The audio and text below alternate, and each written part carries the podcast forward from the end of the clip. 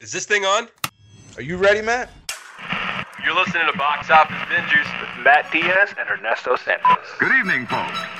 We have a wonderful evening's entertainment lined up for you. We know each other. He's a friend from work.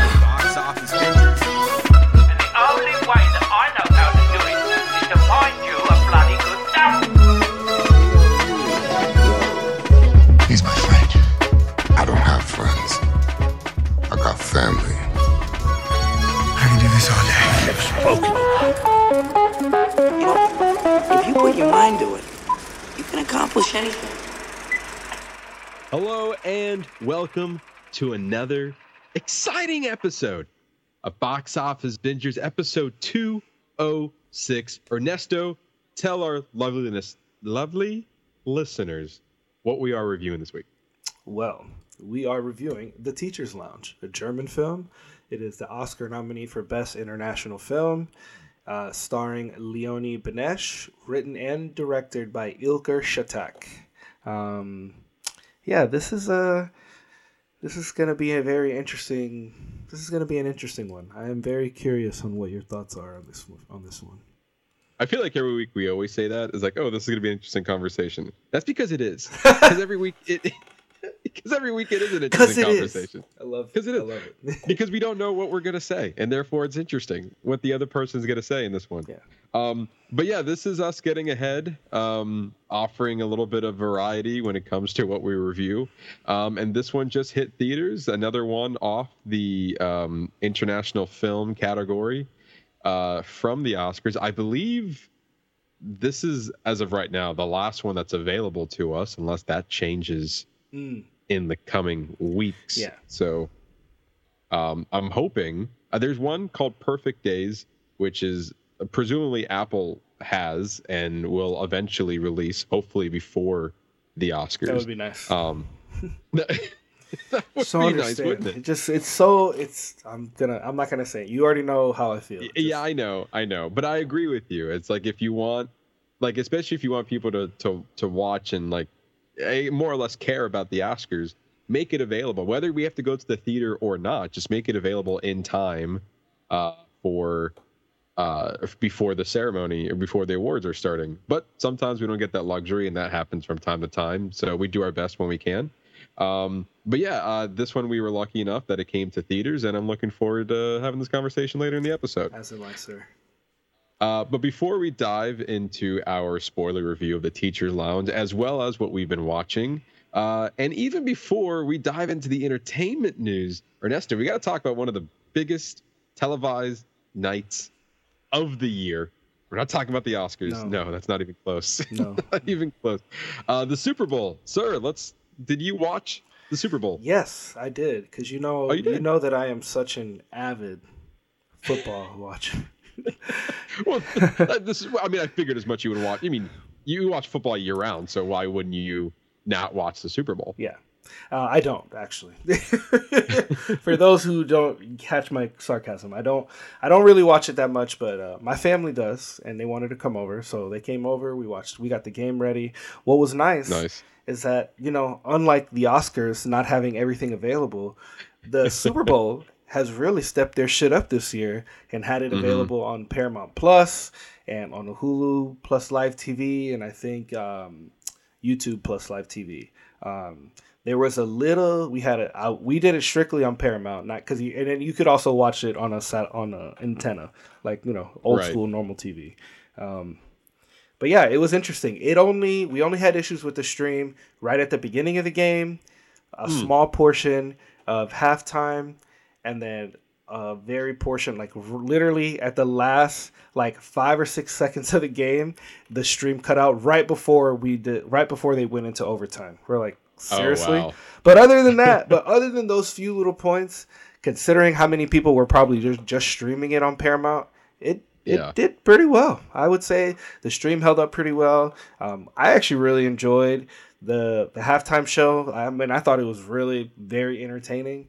Um, I've kind of heard uh, like half and half. I talked to Esteban, and he said he didn't really care for it, but Oh, I thought interesting. It, I was I thought it was fun. I mean, I was we were jamming out in the living room.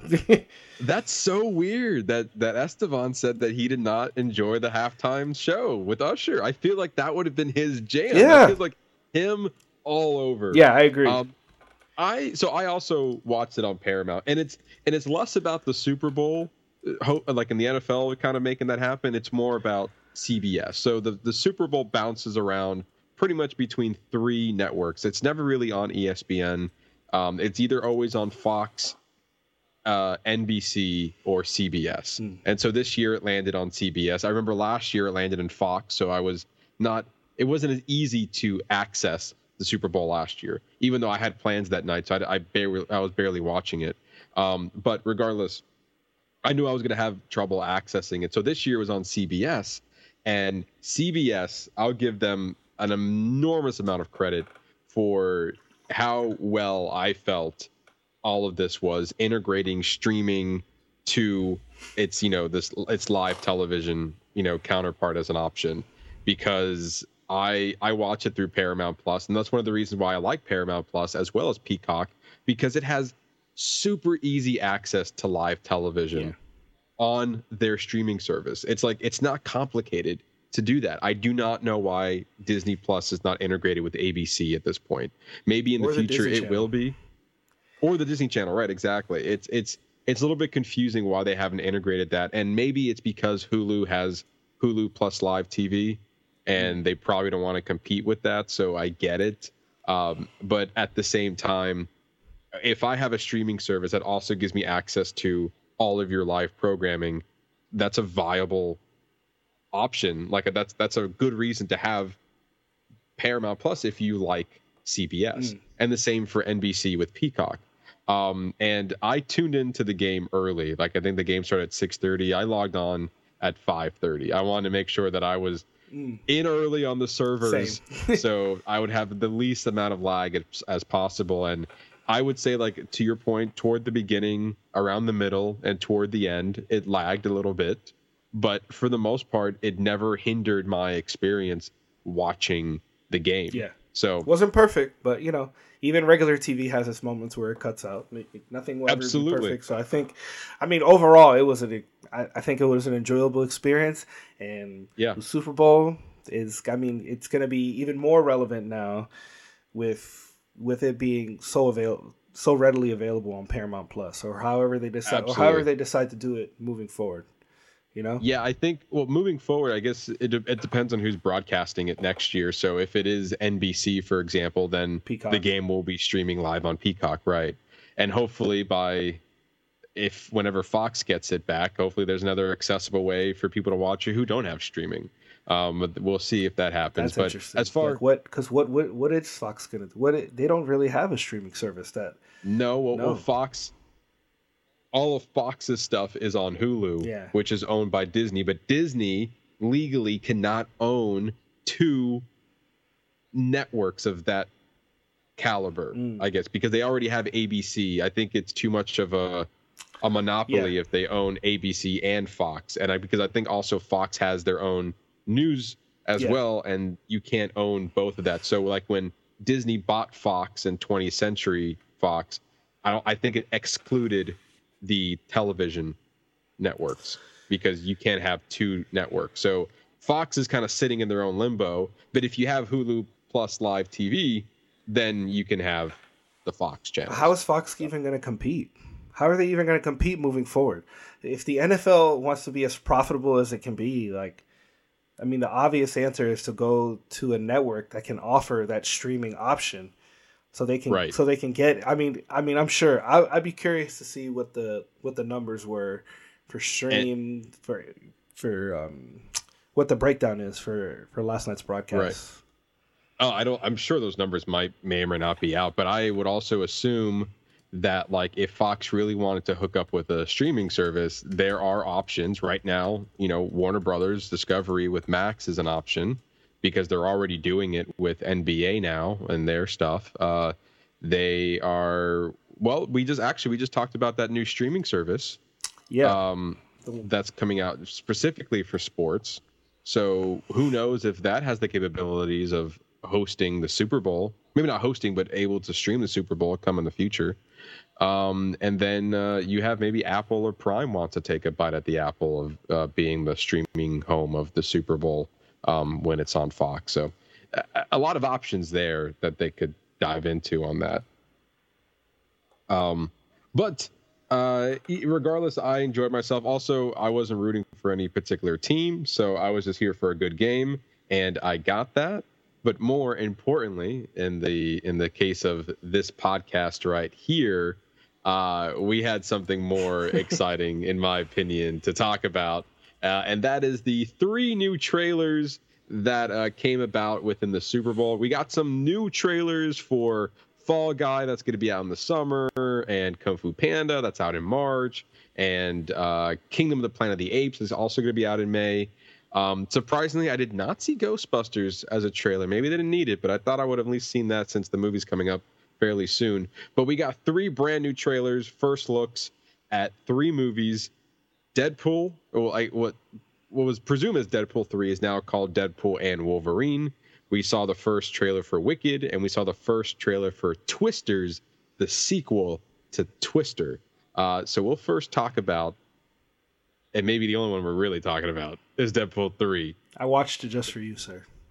Thank you very much. I really do appreciate it. I know you don't. I know you don't watch trailers, but what'd you think? Uh, I thought it was great. I th- I love the like, I love the inclusion of the TVA. I thought that was. I Mhm. mean, uh, what a nice nod. Uh, you know, the seeing all the Marvel characters. I mean, Deadpool even mentioning that he is the Marvel. What is he? Marvel's Jesus. Marvel Jesus, Marvel yeah.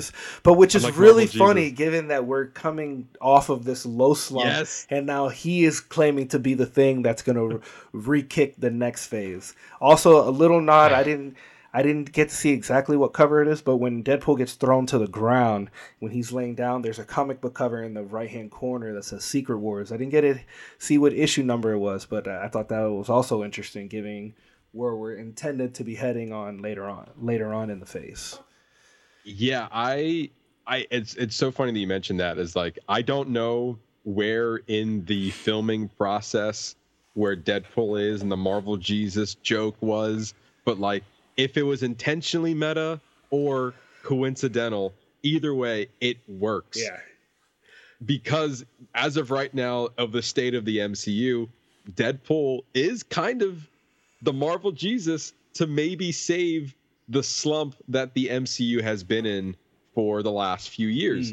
And when I saw the TVA in there, I don't know why it wasn't just as obvious um, as like a storyline that they could have built off, but what a fantastic way. And I didn't like my first question about like how was Deadpool 3 going to be integrated with the MCU because this is going to be a sequel as well as the first introduction into this to the MCU.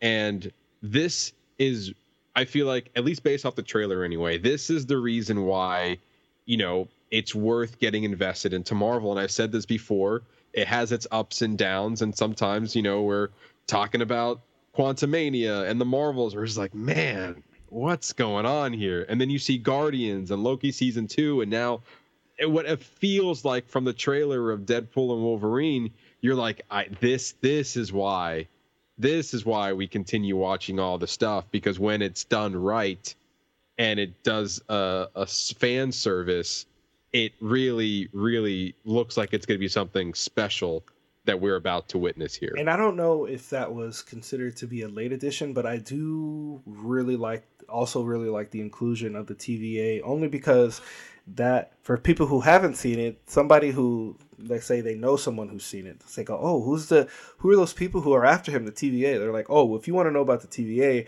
then you should watch Loki season two. And all that does is highlight the best parts of what like what little greatness there is about that about that phase. Like the best thing that came out of that phase was Loki season two, and that's a great way to at least call back to that to somebody who goes, "Oh, well, at least before I watch Deadpool three, I know I need to kind of like, if I really want to understand, like maybe let me look up, let me watch Loki season one and two, um, Right. So I can know who the TVA is. Right, and, and that's I mean that that's what Marvel wants, right? They want you to kind of like put the pieces together, and it's basically doing the same thing based on the trailer anyway, the Deadpool storyline is the same what happened to Loki. Loki time traveled, messing with time, and the TVA stopped him. At the end of Deadpool 2, he was already time traveling. Oh, he was already messing with time. So what a fantastic way to like, oh, look how easy this is to retcon this into the story when they weren't even messing with time travel. They- This movie was back in 2018, 2019, Deadpool 2. Um, I think it was 2018 if I'm not mistaken. So like the MCU were not even experimenting with time travel. The multiverse was none of this was even connected. And the the big brains over at Marvel was like, well, we can, we can make it connected with these multiverse and the TVA that we already established. And to me, it's genius because then like for for you, it clicks in your head. It's like he was already time traveling and messing stuff up in Deadpool at the end of Deadpool two, and then the TVA, who doesn't go off the bounds of time and space, can be like, hey man, you're kind of screwing up with the timeline. We're gonna take you, and then the story kind of goes from there. For me, you've already justified the link between the Deadpool franchise and the MCU. Whatever you do from there, I'm in the bag for Yeah. because now it feels like that Deadpool is just going to go on a whole bunch of shenanigans, and a lot of people are already putting pieces of the trailer together. Some people think that a scene that was quickly shown was a scene from uh, Avengers: Age of Ultron. We also from the from the previous set photos we see the destruction of the 20th Century uh, Fox, 20th yeah. Fox. Uh, I'm I'm happy and I'm happy they did not give us a look of Wolverine. I'm I'm glad that they're saving it at least for closer to the release. They're they're probably going to put out another trailer and they're probably going to showcase Hugh Jackman in the suit. But at least this right now in February, we didn't need it, and and I'm glad they're at least saved it for a little bit longer. Matt, this is the only trailer I will watch for this Yes. movie. Like I'm not watching agree. anything else. I'm gonna do my best to avoid, you know, set photos and stuff like that Mm-hmm. because I was already in the bag, but now I'm seeing now. So it's obvious that you know he met when he did go back in time that he messed stuff up and probably the destruction of the 20th century thing is like maybe like the destruction of his universe. Like Maybe, his, his yeah. universe coming apart and maybe Wolverine's coming to get him for it because he's attacking Hmm. him at that at that initial point. Right, So- right. I mean, either way, I'm in the back. I don't want I don't want to over speculate because I don't want to be like, well, I figured out the movie from watching the trailer. Like I, I have enough. right. I have more than enough information for me to watch.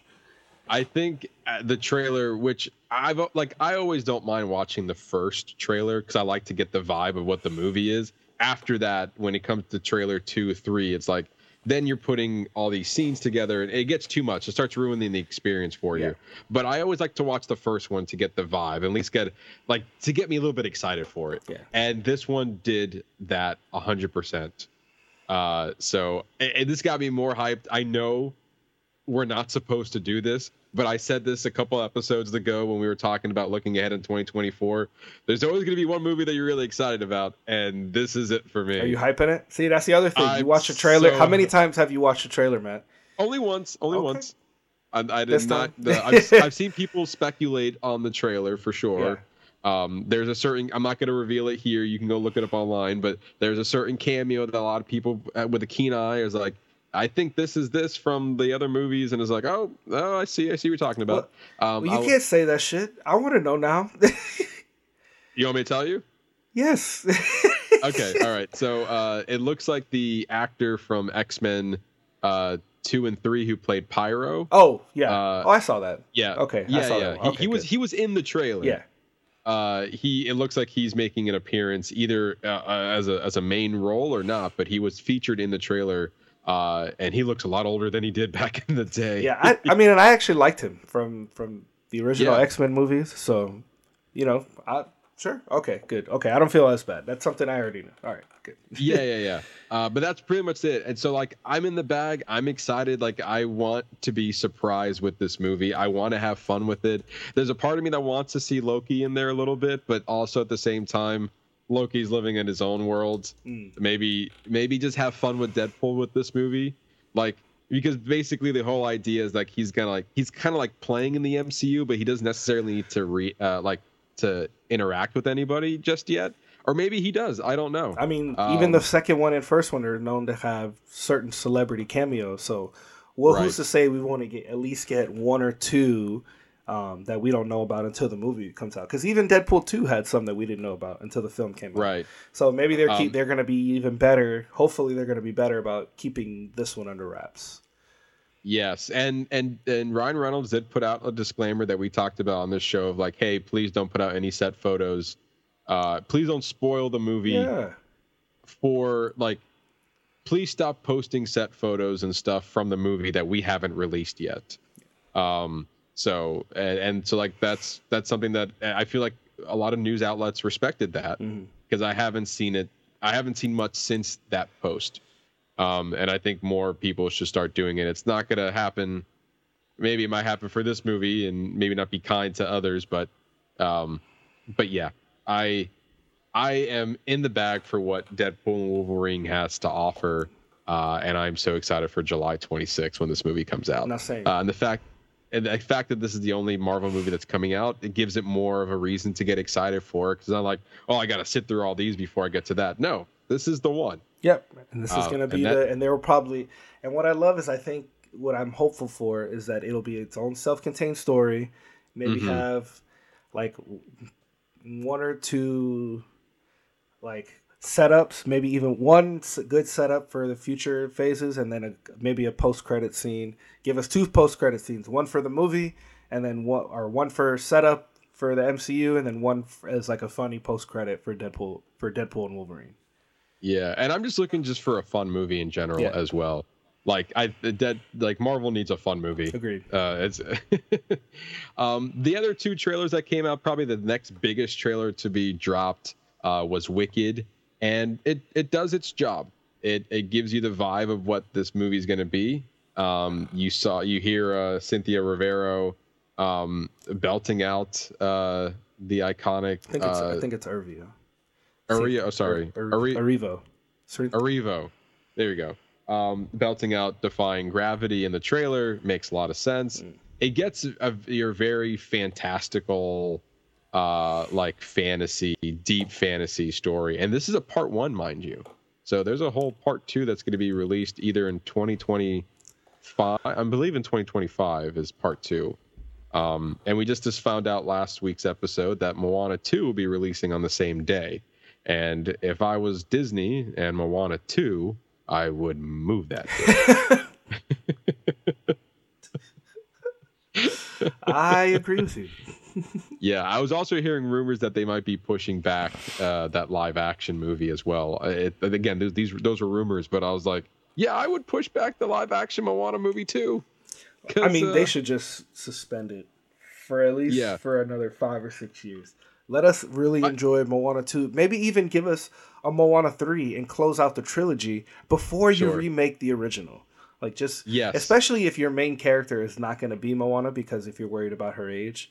Like at, at this even at now at this point she's she doesn't want to do it because she's you know, she's too old. Yeah, which was weird was I saw articles because we we had talked about last week that it's like it's expected for the original cast to return. And then I saw articles after this is like, oh, Dwayne Johnson is is in talks to return as the character. It's like, what do you mean in talks? He should already be. Like you don't. I- I don't know, Otherwise why are you rushing Disney, I would. Right. It, yeah, exactly. If I was Disney, I would not be announcing a movie of a sequel and not bring back The Rock. yeah. At the very least. Like, I don't know again, these this is all speculative, but if it's true and they haven't locked down at least Dwayne Johnson, wh- why are you announcing this movie? What are we doing, guys? What are we, exactly? And like he's he's featured in the in the promo art for this movie. So like I would assume that he's coming back because if you bring, I was like, oh well, Dwayne Johnson wasn't available. We got somebody else. You've already diminished what this movie could be from from the get go. I'm not saying that Dwayne Johnson is like like a a, a, gigantic A list actor. I mean, he kind of is Well, in his he own is. right. Yeah, but he like, is. Yes, he is. Yeah, he definitely But is. like, if you don't bring him back for the sequel, and it's a feature film, like, what are you doing here? That that doesn't make any sense to me. True. Um, and the last big trailer to drop uh, was um, was Twisters, and uh, again, it, it sounded interesting. It Glen Glen Powell, you know, from uh, Top Gun Maverick fame, um, and then Anthony Ramos, I believe, from uh, Transformers and uh, Hamilton. was also I think I saw his face in the trailer. Interesting that they are bringing this back. I don't know. I was, I was, I kind of like. I saw the TV spot. I didn't watch the full trailer, but I, I Yeah. thought the TV spot was really good. It looks good. Maybe there's something there that we don't know. I mean, I said the same thing about Top Gun, and look how well that turned out. So, who knows? Um, but yeah, overall, I I had a really good Super Bowl experience. Not a lot of trailers. I'm sorry, not a lot of uh, commercials than I thought there were gonna be. Like a lot of like memorable ones. The one that I found more most hilarious was the um, Dunkin' Donuts one with uh, Ben Affleck and J Lo. Yeah. Did you get a chance to see I, that one? I think I, I think I, um, I actually I missed that one. Uh, but I Mm. did. But just hold on real quick. I did look it up. That was Anthony Ramos in the trailer. Also, Okay. who else is listed in this movie is uh, Superman himself, David Corenswet. Oh, okay. So if you want to see what he's up to before Superman, go watch Twisters. Yeah, exactly. Um, but yeah, I, you know the trailers just aren't what they used to be. They definitely Mm. they're they're not. I just I don't know. Like the only thing I looked forward was trailers, but now they don't spend the money on the full trailers for Super Bowl. No. They just give you a tease that tells you to go online because the, t- the trailer dropped. Right, and they make more money off of the YouTube hits than they do than they would on the Super Bowl because they're spending money on that Super Bowl. Yeah. they they want to make the money back that they spent on the Super Bowl for you to go watch it online. Yeah, absolutely. Um, but yeah, overall, like again, even with the halftime show, I was I was a little bit skeptical with Usher. Uh, but uh, What? yeah, I was. not skeptical. I knew it was going to be. I at least I. I mean, maybe because I hyped it up myself, but I, I, I went into it pretty positive. Uh, one quick thing that I thought was super great on Paramount Plus's part is that when it was a when they they would give you commercials for Paramount Plus, there would be like a little icon Yes. that popped up that said, "Oh, do you want to watch this? You can add this to your watch list when it drops." I was like, "Ooh, that is smart." Because somebody go, "Oh, That's I watched smart. that trailer. I do want to watch that. Add to list when it comes out." Perfect. I thought that was I thought that was a great way to integrate the app features with the live broadcast. Uh, also, I didn't. I forgot about this. I think this was actually airing on Nickelodeon. I could be wrong, or it could have been a, something different, like a different. Yes, uh, yes, I did hear that. Yes. Yeah, or it was something like maybe a different thing that you can log into, or another thing you can stream live from Nickelodeon through Paramount Plus. Either one of the two. I'm assuming. I think it was both, but uh, they had the game live broadcast. I guess either on Nickelodeon or on Paramount Plus on a different area of, of the app. Um, that SpongeBob and Patrick were commentating on the game uh, live. So you like you can you can watch the game with your you can watch the game with your kids live with SpongeBob and Patrick narrating as well uh, announcing as well as actual humans who will probably know a little bit thing more who know a little bit more about the game than Patrick and SpongeBob. um, but they had like all these graphics that were overlaying the field, so it looked a little bit more colorful. When they scored a touchdown, they had like slime like like digitally going onto the field and everything. It was quite interesting. I saw a couple of clips of of it and it was just like the announcers would say like a football term and they were like Oh yeah, no, no, no. Like this is Patrick and Spub's like, oh yeah, no, you got to foot the ball, definitely foot the ball. I, I, you got to always, always foot the ball. and they're- Oh, that's so interesting. That's so cool. and so I, I thought of like I thought I was like, oh, if I had kids, or if you wanted to watch the game and have your kids be involved with it as well, I thought this was a fun way to have them included into one of the biggest sporting televised events of the year. Um, I don't know what to do for this for the halftime show, but like, oh, you, you kind of bringing in a little bit of this now. I know that Disney actually did this for another game. They had a um, like a Toy Story is like you can watch the game live in Andy's in Andy's bedroom, and the toys were like, as soon as a play would happen, A- AI or something along the lines would like digitally recreate the scene in real time, but with toys doing it instead of the players. the players, right? That's Um, that's that's pretty cool. That's so I, I- wish I'd have known that beforehand. I, that would have been cool to at least check out. But we were also like, you know, that stream was was kind of like, you know, there's we had already we Yeah. had that issue in the beginning of the game. We didn't really want to test it or anything else. I told the kids like, you, I don't even want you. Don't play anything on that requires any internet. Okay. Like, I mean, it makes sense. It makes sense. Um, but I, I think I think CBS and Paramount. I think, and then like making sure the servers were all good because I know that was going to be big. They would have got a ton of shit if a lot of people were talking about how they couldn't watch the Super Bowl on Paramount Plus. So they made sure those servers were nice and neat yeah. uh, for everyone to get in there. So I give them I give them a good a good uh good praise there. I think they did a really good job holding up on their own and making sure that everybody was going to be able to watch the game. Not the, uh, even even the kids can enjoy the game as well. Agreed. Agreed. Uh, so moving on to the actual entertainment news we have for you guys this week. Um, the board of governors of the Academy of Motion Picture Arts and Sciences announced a pleasant surprise by creating a new cat- a competitive Oscar category for best achievement in casting. It will begin in 2026 at the 98th annual uh, ceremony for films released in 2025. The new uh, this is the first new category created by the Academy since 2001 for Best Animated Feature Film. That is crazy to think about. Yeah. That is crazy to think about that we've been that the last new category was uh, in 2001. That we've been kind of coasting on the same categories for this long. Yeah. Um, They're still slacking. Like we still need to see stunts. I think stunt work. we Yes. need- We need to see. We need to see a category for stunt work. So the the article that I read, the headline was the Oscars added a new category. So I had to click into it to see what it was, and I, I originally thought it was going to be stunts. I was like, oh, they finally did it, and it's like, no, it's casting.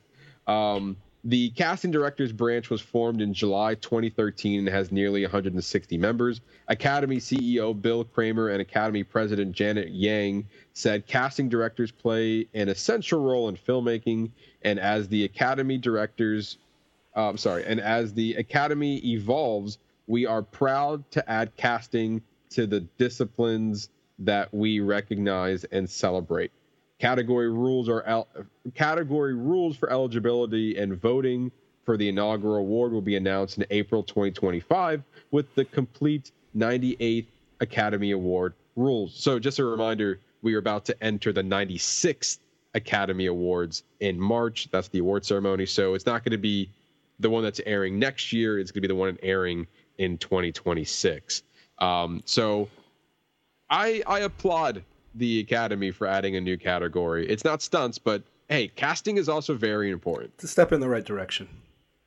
Yes, absolutely. And also when you think about it, it's like I want to know what type of films would be more like does this for example, I'm just going to put it out there like if this category was available back in 2008 when Iron Man became huge, like w- is Iron Man qualify as a movie that the Academy would consider as a good casting choice because of what it was? Yeah. You know what I mean? Yeah, because I think when it's like such iconic casting, when it's like, like undeniably, you found the picture perfect person for that role.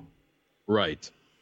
And so I I am curious to see, you know, it's going to be a while before we see this in fruition, but I am curious to see what constitutes what type of movies are going to be in there. Is it is it going to be your usual well, it's going to be one probably one of the the the 10 best picture nominations or best that actor, are going to be or is or is or it going to best follow actor. best actor or best supporting actor?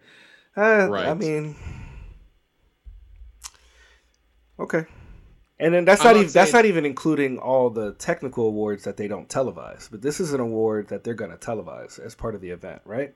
Right. I mean, I think I think they've got a lot of they got a lot of uh, a lot of shit for not televising awards. I think they stopped doing that. Okay. I think all all the awards are again going to be televised, um, as they should be. And I think the last big change when it came to the nominations is that there was a difference between sound design and sound editing, I believe, or one of the two. And then I think and a few years ago they just mixed it together with just best sound. Yeah, they just combined. So there was they just combined it right. Um, and so now that leaves room. I, I, really do think that stunts needs to be next on that list for sure. I mean, you have a lot of these actors, these stunt actors, coordinators who are risking their lives for the for the love of making movies. And there is some crazy stuff out there that you're like, wow, I can't believe they did that.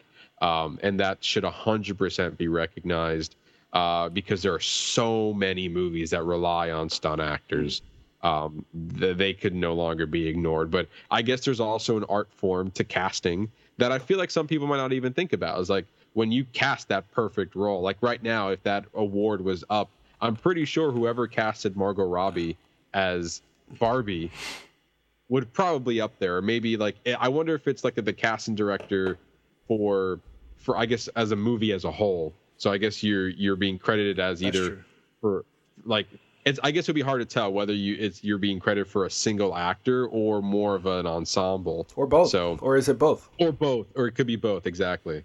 Um, and you're just being recognized for just like putting together a really good cast. So we'll see how that works. Yeah. Um, I, I'm excited for for the, for a new category to add to our conversation in the future. Absolutely. So, moving on, the winners of the 76th Annual Directors Guild of America Awards have been announced. Outstanding Directorial Achievement in Theatrical Feature Film went to Christopher Nolan for Oppenheimer. Outstanding Directorial Achievement in First Time Theatrical Feature Film went to Celine Song for Past Lives. Outstanding Directorial Achievement in Dramatic Series went to Peter Hoare for directing season one of ep- season one, episode three, uh, long, long time, The Last of Us, beating out Succession. Um, outstanding directorial achievement in comedy series went to Christopher Storer for directing season two, episode six, Fishes Out of the Bear.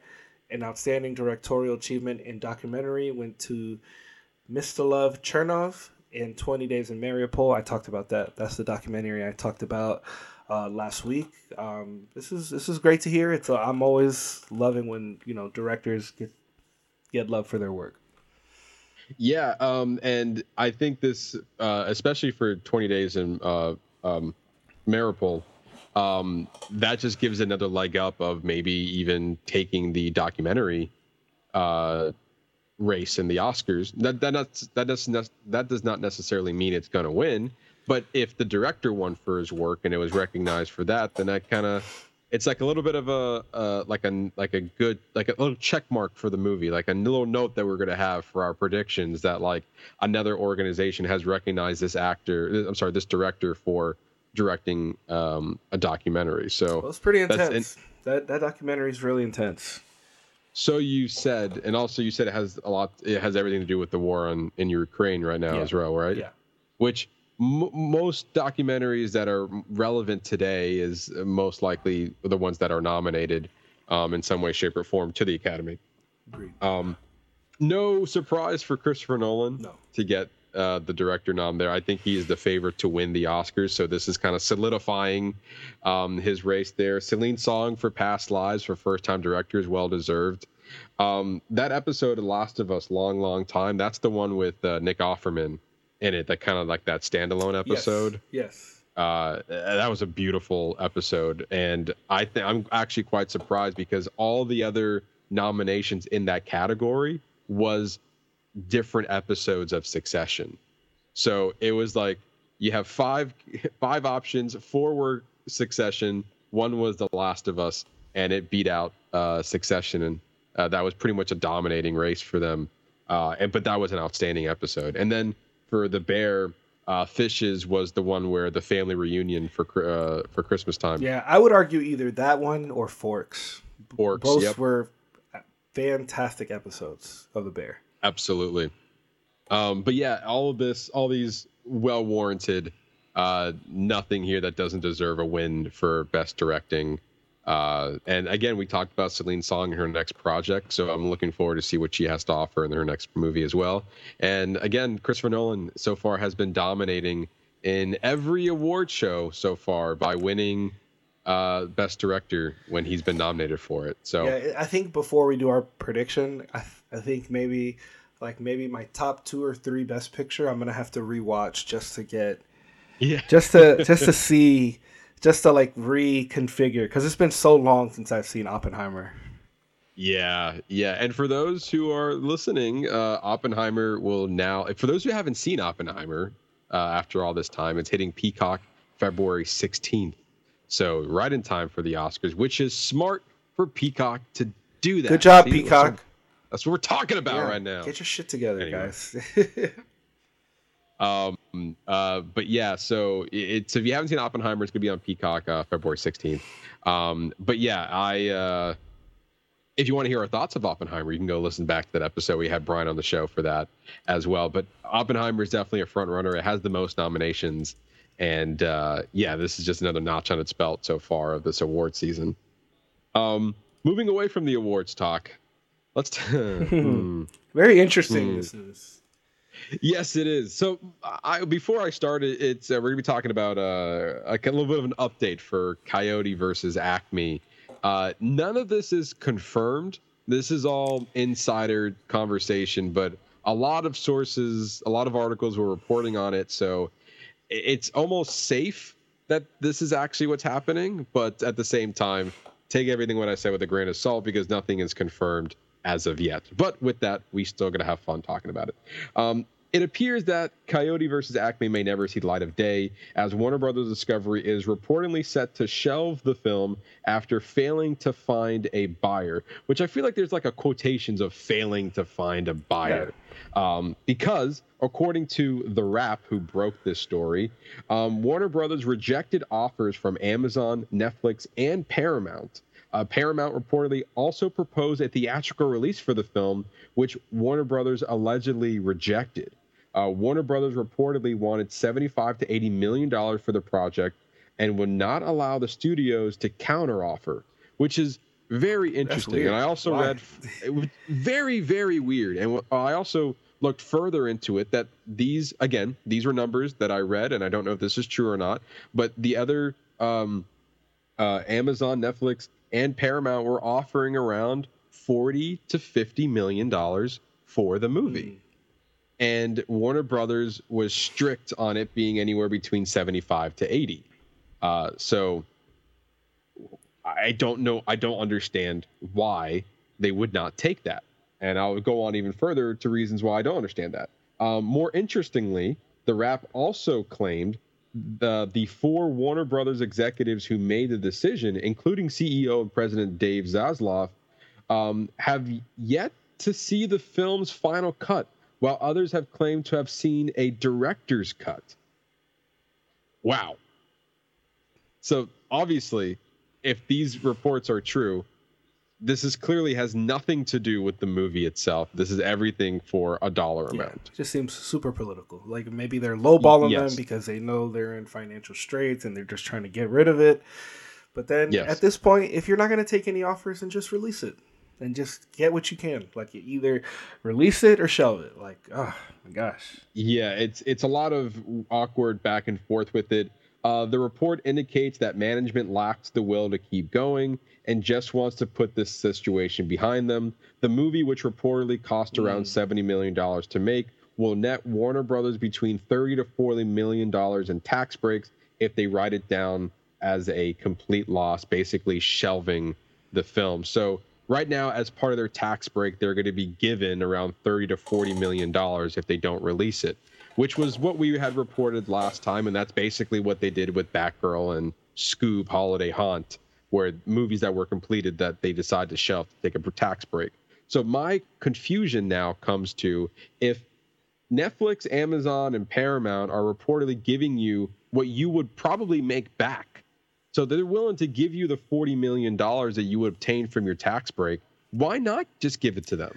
Why are you being stingy and holding them to a non negotiable 75 to 80 million dollars, basically making more, basically making what you put into it, uh, essentially? Yeah, if you're not willing to take that, because then if the movie does well, then they look bad. Like, well, then maybe Right. we should have just released it. Then yeah, maybe you should just release it. If you're not gonna take their offer, then just release the damn movie. Drop it on Max and just call it good. Yeah, yeah. I- I'd feel like this is this. All of this feels all politics whatsoever. It has nothing to do with the quality of the movie. Um, it's a shame that a lot of hardworking people took time and effort. Granted, they got paid for it, and they're not like losing money or Yeah, anything. But, like, bullshit. but the, the creative part about you, what your job is, you put a lot of time and effort into this, and you can never see your work come to fruition, or say that I worked on this movie to for them to get future jobs, to say to give them a future credit to get more jobs in the future. Yeah, it's it's kind of it's horseshit. Like they, like just fuck everybody who's worked on this movie. Like who cares? It doesn't matter what how how good of a job they did. Like you could easily just drop it on Max and call it a day. But Yeah. but I, I mean, it's the same thing could be said for everything else they shelved. It's not worth. Yeah. Their work is not worth it. They would rather. No. It is more worth it to them to take the tax break. Yes, or it, what's even crazier is like it's more worth it for them to take the tax break than it is for another studio to give them guaranteed money. Yes. like they're giving you the same thing, and you're saying no. Is like, yeah, I'm, no, I actually just want what I what we spent. But then if it does, No, I but then don't- if it does well over there, then, then then they don't. Then they look bad. right, It's not worth the risk. It's also crazy that this movie was co-written by James Gunn, and so they're also being like they also don't care about that either. I thought that maybe that credit would uh constitute, you know, like all right, maybe we should release it because we just he's now our CEO of DC Studios, but I guess that doesn't matter either. It's like stay over there, comic book boy. Um, it's just sad to see, especially you know, for for all the all the people who are involved, in this movie is now just part of a political stance, and most likely no studio is going to be backing seventy five to eighty million dollars on this, um, nor should they, to be honest. Um, and you know, Warner Brothers is just gonna, you know, be be greedy about it, and this is just another move that I don't know. I don't like this uh, this Zaslav um, he's making interesting decisions that I'm not a big fan of. Same. Um, as uh, as far as what you're doing, so we'll see. So far, the best decision I think he's ever made was put James Gunn into the DCU, Agreed. and so and that that's the only one I can stand by. A lot of the other decisions, I don't know. It's very very questionable there. Um, but uh, unfortunately, I was I was looking forward to seeing this with all with all the headlines. But uh, right now, nothing is official. I mean, a, a miracle could happen. A studio can come and be like, "All right, I'll pay it," and then we're talking about a happy ending. But the cards doesn't look uh, favorable for Coyote versus Acme. We'll we'll give an official update uh, when we when we get it. All I say, whether this all I gotta say, Matthew, is that I love your optimism. I do. I do love your optimism. You're a good guy. We, we will talk about it either. You're a good guy. Uh, we'll talk about it either way. Uh, let's see what happens with this. But this is a, an unfortunate update, to say the least. well, I let's move on to some more exciting news. yes. Like a new Predator standalone movie titled Badlands is in the works at 20th Century Studios with Prey and 10 Cloverfield Lane director Dan Trachtenberg set to direct. Prey screenwriter Patrick Aison uh, will reunite with Trachtenberg to co-write the script. While plot details are currently being kept under wraps, the film will take place in the future, with production beginning sometime this year.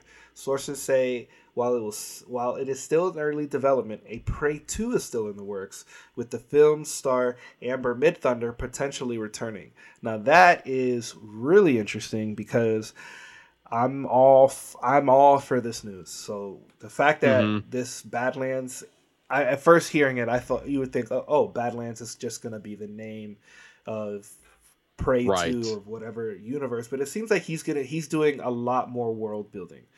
So I'm curious what his knowledge is into the Predator series in general. I don't remember. I mean, it's, that we did that episode a long, long time ago, so I wouldn't. I'd have to Mhm. like go back and redo research. But uh, right. I'm curious that if he's maybe getting knowledge from the comic books or if he, how much lore he has attached to it.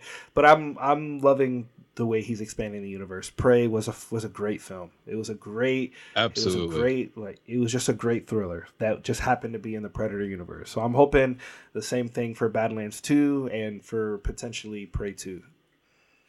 I, I'm actually surprised that Prey 2 isn't higher on the priority list. To be to be honest with you, um, but maybe this idea came first, or I'm not sure what's going on with that. But um, but I mean, either way, both are in in the works, so that's amazing just to hear that. Um, and they were getting more than we anticipated. We thought it was like, oh, it's just a Prey 2. It's like, no, we're working on more. So expanding this lore, absolutely.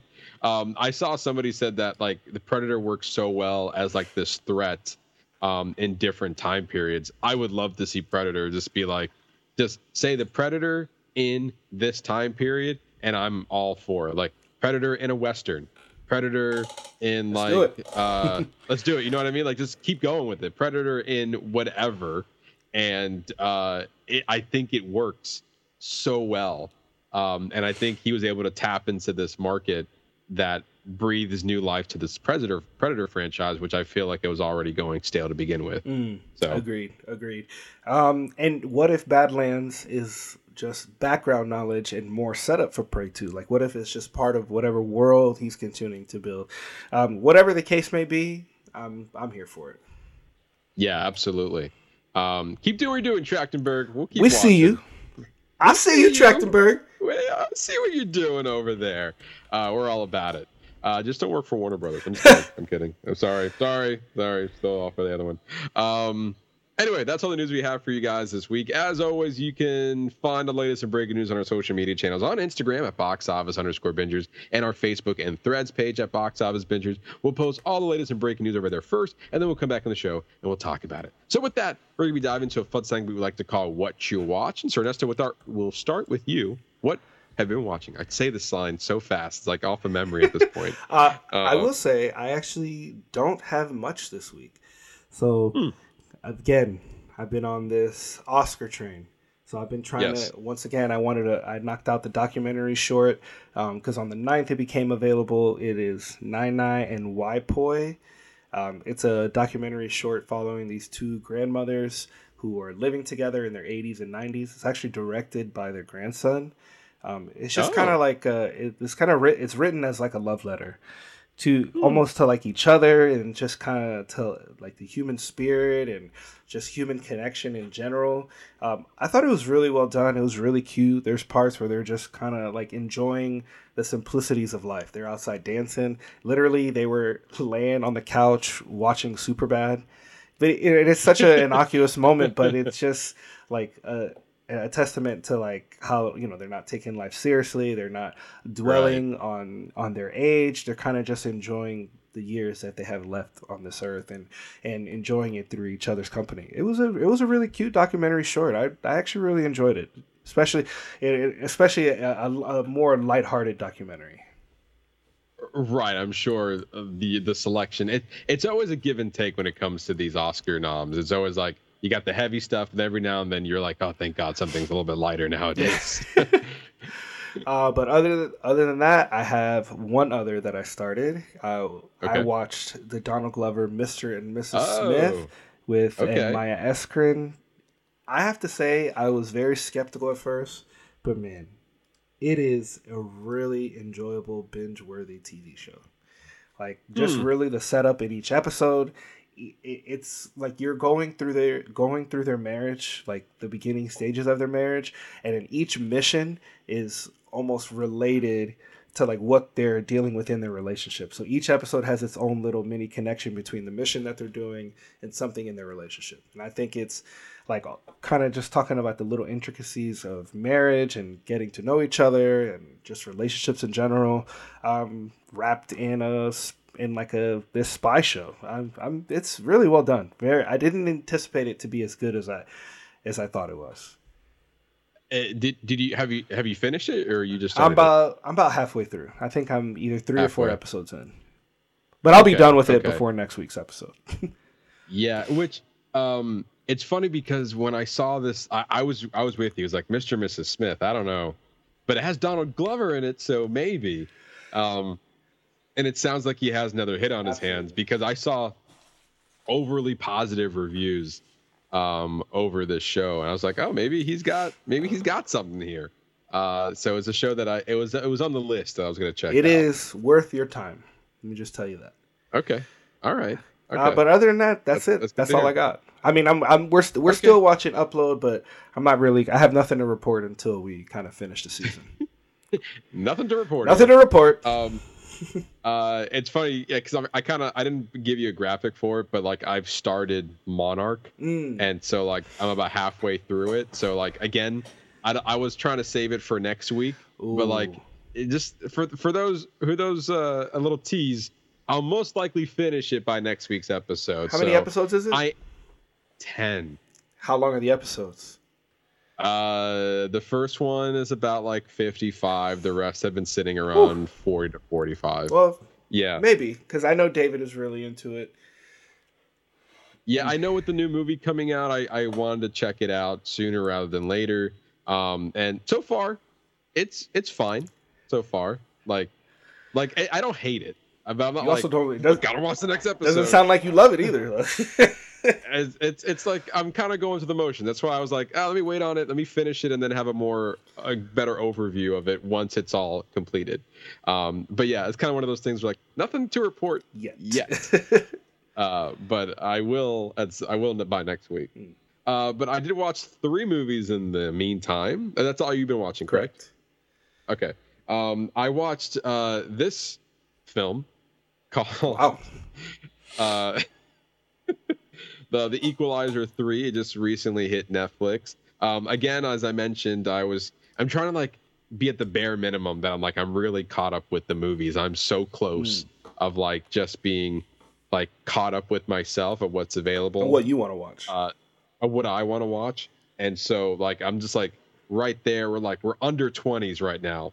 And I was like, that that's a number I like to be in right now. Where at one point those numbers were like in I think the highest I ever saw was like 103. that is crazy, Matthew.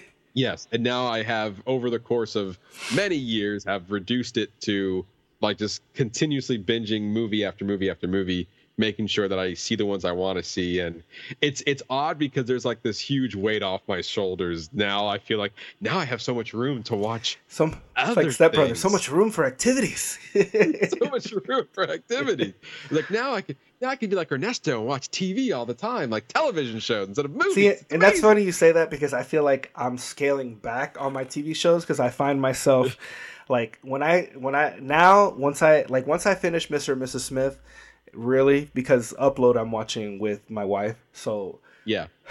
once I finish that, I'm gonna be in like a show hole where I'm like like in between TV shows and like there's certain ones that people have recommended, but you know you got to be in the mood. There's just the, Yeah, the one the- absolutely. when you finish one, that next one has to strike you a certain way because then otherwise it's just like hmm like scrolling and then you can't then you can't decide because there's the problem there's just so many options there's too many options That- Yes. that is the main problem that we all have for you know for navigating all of this content so i find myself and in a show hole with in a hole with tv shows as opposed to movies so i find myself just linking all right this i'm gonna go one show at a time like i have my one i Yeah. watch the wife and then i'm gonna try to have a show by myself otherwise I'm gonna hit I'm gonna hit more movies now. So it sounds like maybe you're almost at the point to do the reverse. Yeah, so like I feel like for me it's like I can knock out movies like that, Yeah. man. I can just like boom, boom, boom, boom, boom. I, there's no commitment. It's like two two hours or less, perfect. When it when it comes to like two and over, it's like all right, I got to spend a little more commitment. But other than that, let's just do Yeah. this, boom, boom, boom. Um, and it's like, and like I get to ingest all these different stories and this and that. It's like I love it. Whereas a TV show is like, oh, I got to commit how long? I don't know. I can watch like three movies in that time. I don't know about that. That's like that's like two Irishmen. That's like bringing that back. Um, and so like so even so even with that, I um, I was like sometimes when I'm watching like too many movies, I'm like, all right, I gotta. That's when I feel like I gotta sit down and watch a TV show. It's like, all right, let's break up a little bit because I want to. I want something to like, kind of invest in a little bit. And then like I spend like three days watching a TV show. I was like, all right, now let's get back into the movies. Let's keep going.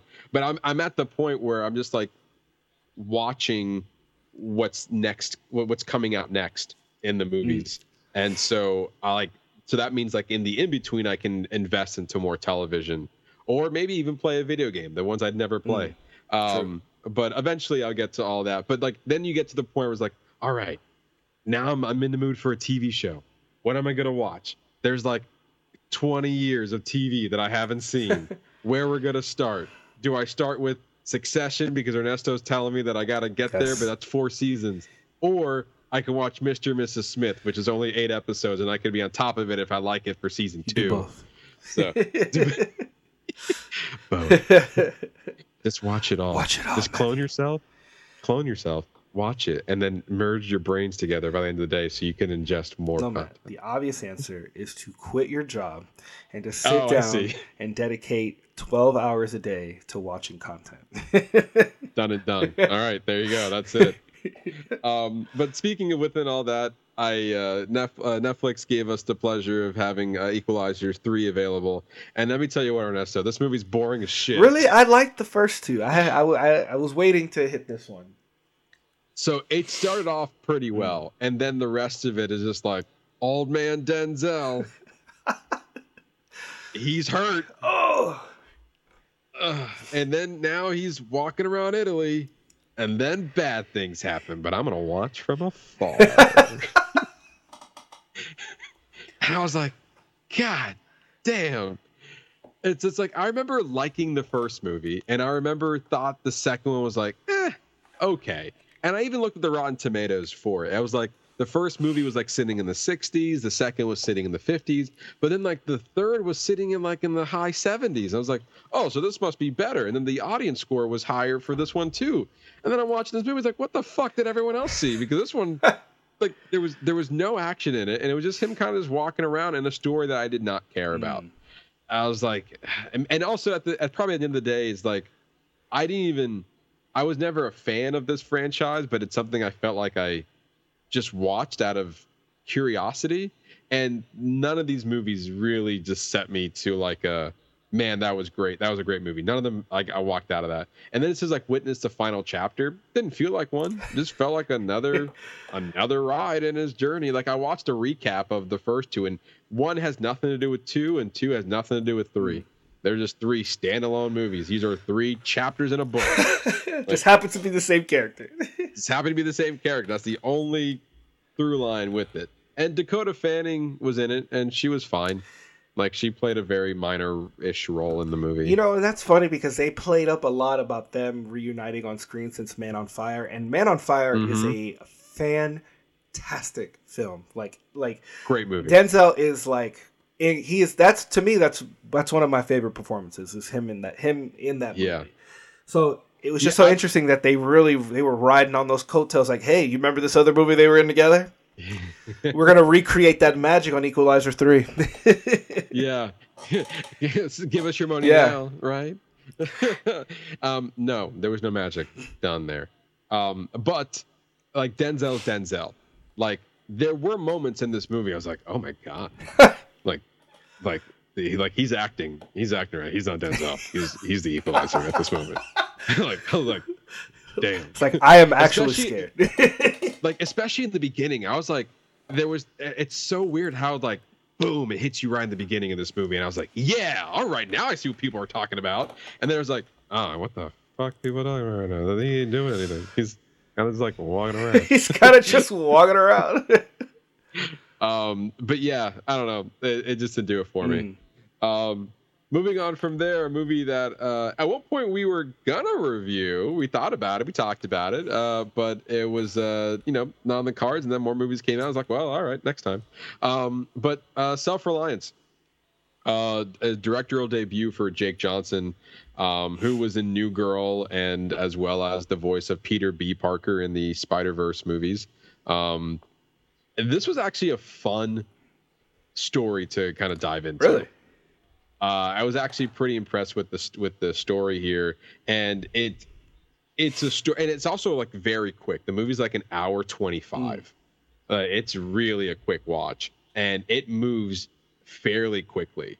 Um, and it's such an interesting idea to explore basically loneliness. And basically, the whole point of this movie is that he he kind of lives alone. Uh, he just got through a, a difficult long term breakup. After well, he had a breakup after this long relationship, and um, so he's kind of living on his own at this point, or maybe it, uh, eventually. I think I found out he's living with his mother. Um, but regardless, like some random person, actually not random, the actual Andy Samberg, like he was playing himself in the movie, shows up in a limo and tells him, "Hey, you want to make some money?" And so he says, "Yeah, of course." Takes him to this warehouse, and basically, Jake Johnson, who also stars in the movie, is given the option: is like, "Hey, you're going to be hunted for murder for this dark web reality show for 30 days, and we have these cameras all over the place. We've been hunting you down. We've been scoping you down for for months. So you're not going to see these cameras, and you're not going to see these like these ninjas kind of walking around. But they're going to be there, like production assistants. But they're going to be there. You're not you're not going to see them, um, and you're going to be hunted for this dark web show. And if you can survive 30 days, you win a million dollars. And he was like, great. And he said the only time that they, the only way that you're safe is that if you're with somebody like within arm's length.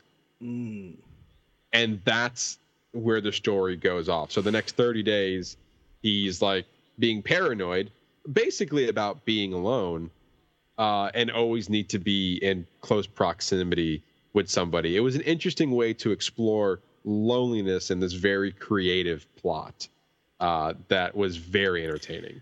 Um, and it weighs You funny. got you got you got you have my attention, and I it's pretty. It's a Hulu film, so it, is it? Did you Mhm. see it in the theaters? Did you see it on Hulu? No, it's on Hulu. It, it premiered on Hulu. Okay. Yeah, I'm. Uh, I'm. Yeah. Uh, I'm gonna be checking this one out.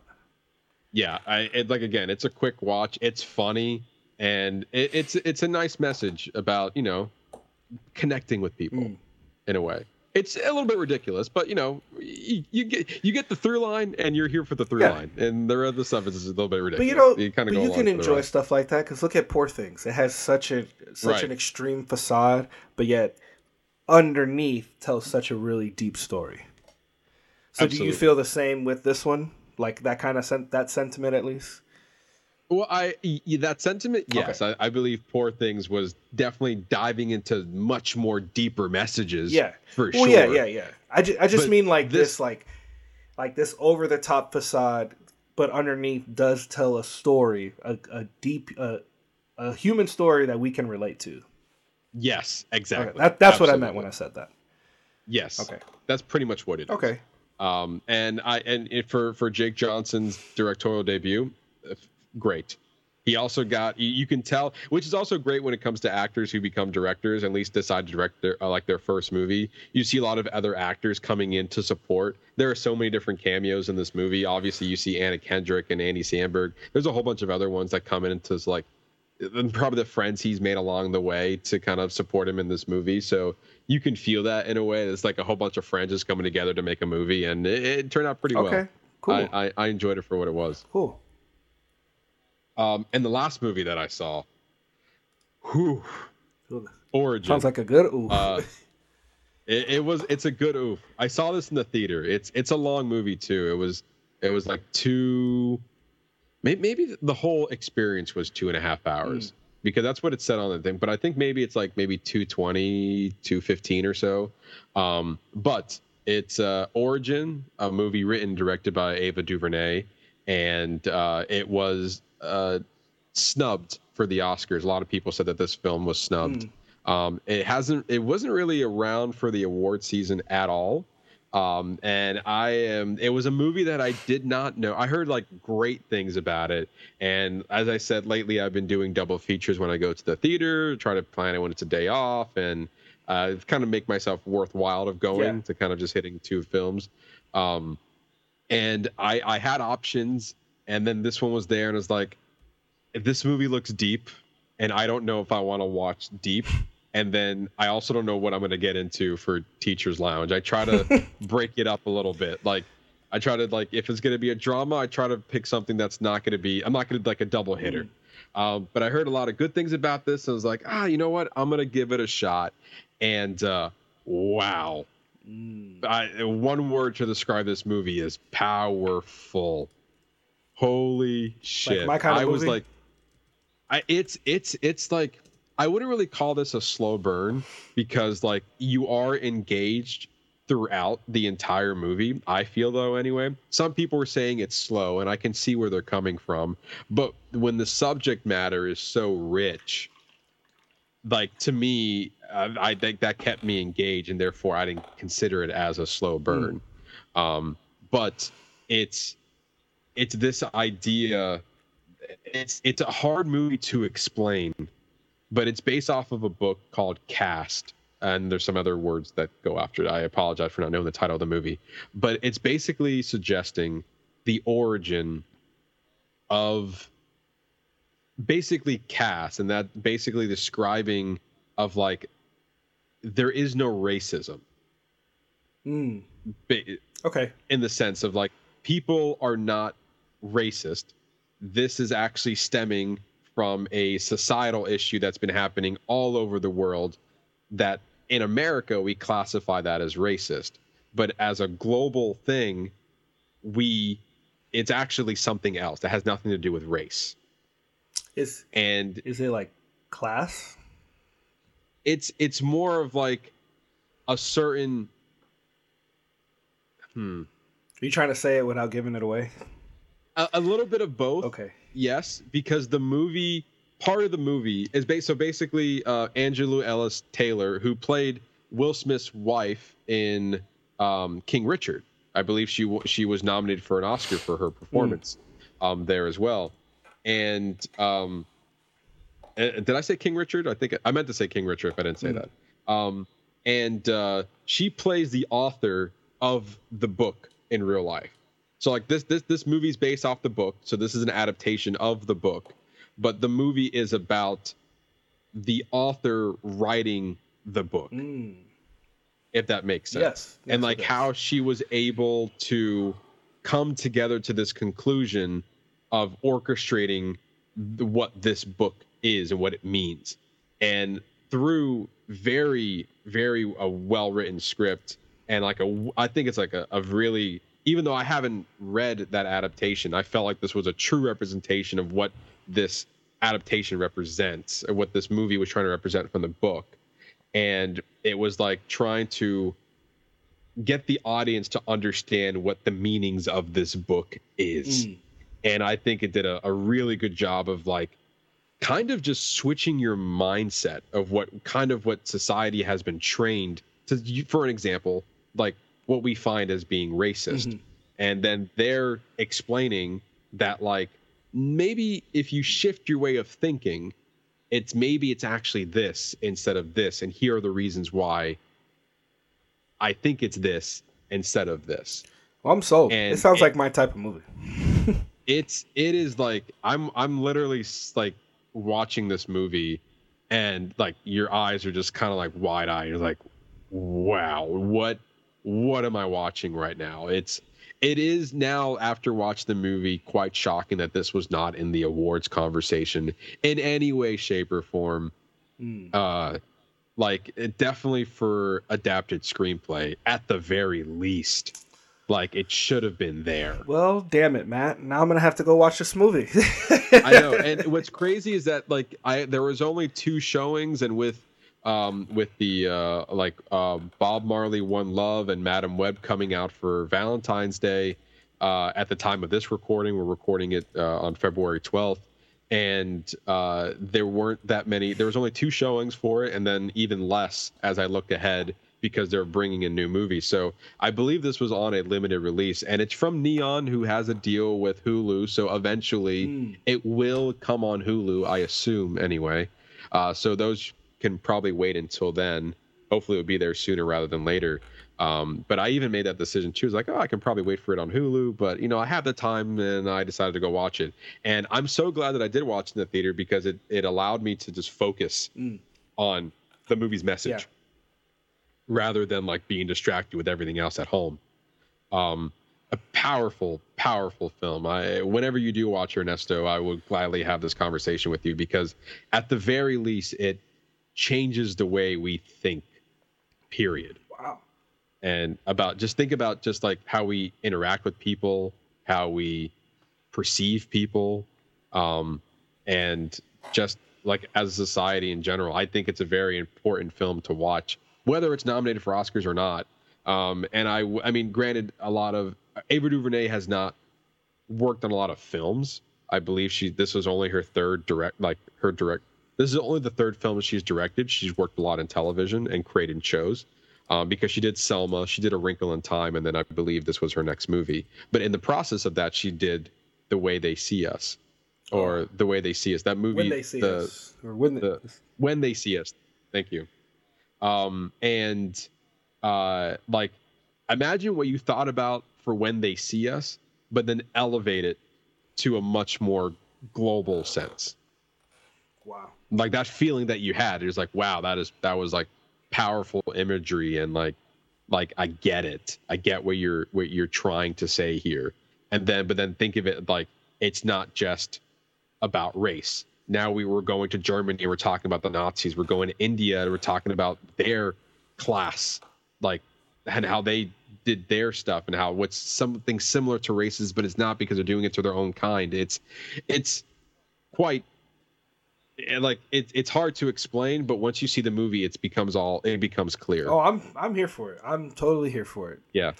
Um, yeah, it looks like the last Um, film she directed before this. She did a couple TV shows: Queen Sugar, One Perfect Shot, DMZ, Mhm. Colin in Black and White, When They See Us, and then the other film was A Wrinkle in Time, which Right. did not do well.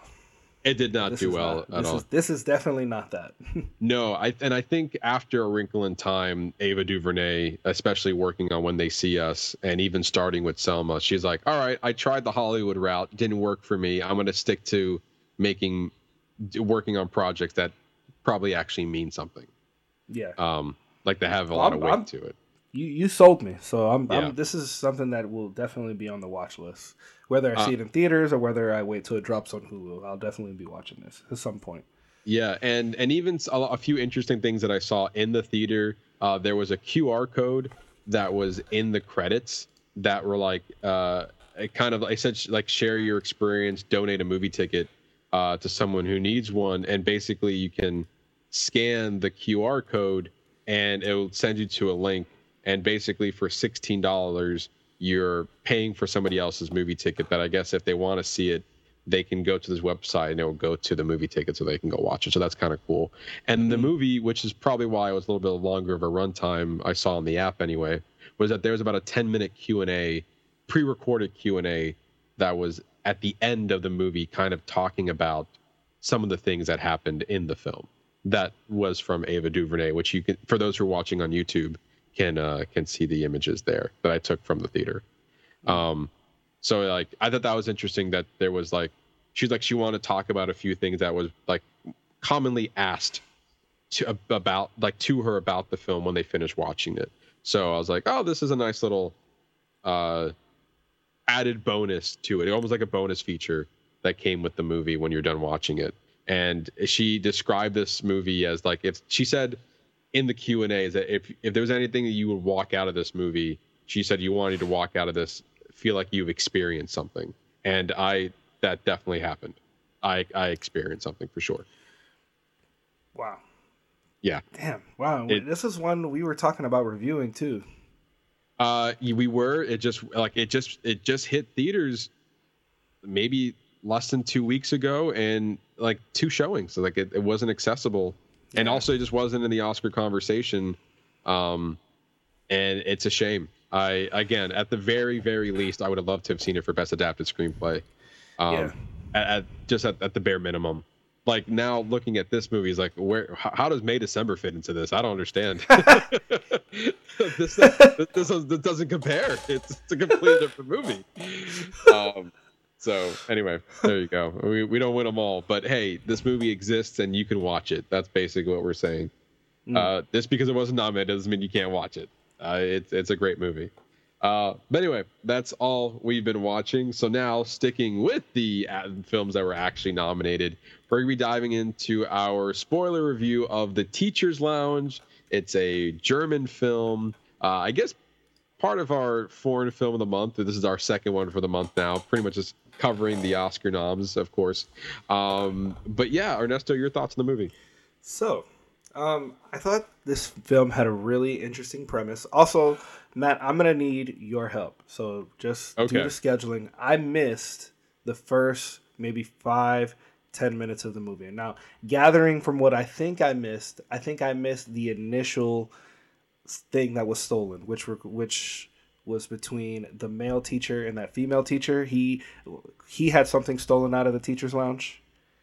So you would think, no, you actually didn't miss much because that was just speculative conversation. So the so because I walked in when she was in, she was in the um, like the gym and the kids were playing basketball, and then she walked outside to catch the kids who were like I- they were smoking or playing with the lighter or or doing with whatever. Oh, that, that's the part that I walked in on. Okay, so at, at the very least, you did miss that she was like in the. I think the movie starts like her being in the teachers' lounge, Mm. and they were talking about how um, stealing it was a big issue at the school. Things are being stolen, and I think the big thing that you might have missed about of all of that was that they were basically asking children to snitch on their peers because they believe that some of the kids are involved. are stealing involved in this in the stealing of, of things. So that was so- that was the conversation that they were talking about during the teachers meet during the during the parent teacher, um, I guess parents night out or um, open house or whatever. They were They- talking they about the, mentioned that- the conversation on the app about um, Yes. that's what and that was initiated by her. The so there was like this this council that was from other uh there was this council from other teachers that were kind of all collectively trying to uh, like trying to narrow down who's stealing. Mm. and and then it came down to like well let's ask the kids. And then they i believe i'm not sure why they picked those two. Maybe they were more they were the responsible ones. But they're like if you want to can you look at these names and see if anyone looks like looks like they would have stolen this thing it's like but only if you want to so it made it seem like like in the teachers conference with the parents she said well, we didn't force these kids to do anything it's like well you also didn't seem like you gave them a choice either Yeah, they're So, kids. like, they're that- impressionable. Like they're gonna do whatever, Exactly. They're gonna do whatever you tell them, especially if they're looking at you. Well, that really plays into like how the movie looks into just power and authority. Um, yes So there were there are things that I really did like. One thing that really puts me off is that the fact that we're enthralled into this mystery about who did what and what's happening, but then we get absolutely no resolution at the very end about Yeah. what exactly happened. So it's like, why did I care? So are you wanting us just to focus on the fact about what she did? Like, are you focusing on like her undying loyalty to this little boy of her trying to of him her trying to see any redeeming quality for hit for it not to be him but that i mean it's clearly not him it was clearly that lady who worked in the front office who had Maybe. that one blouse even though they had that one scene where everybody was wearing a blouse but i think that was maybe just I her, her being paranoid. i think that was her paranoia because Yeah. it was just a very specific shirt which is what led to her being fired and let go. So then are you just using your kid as a scapegoat?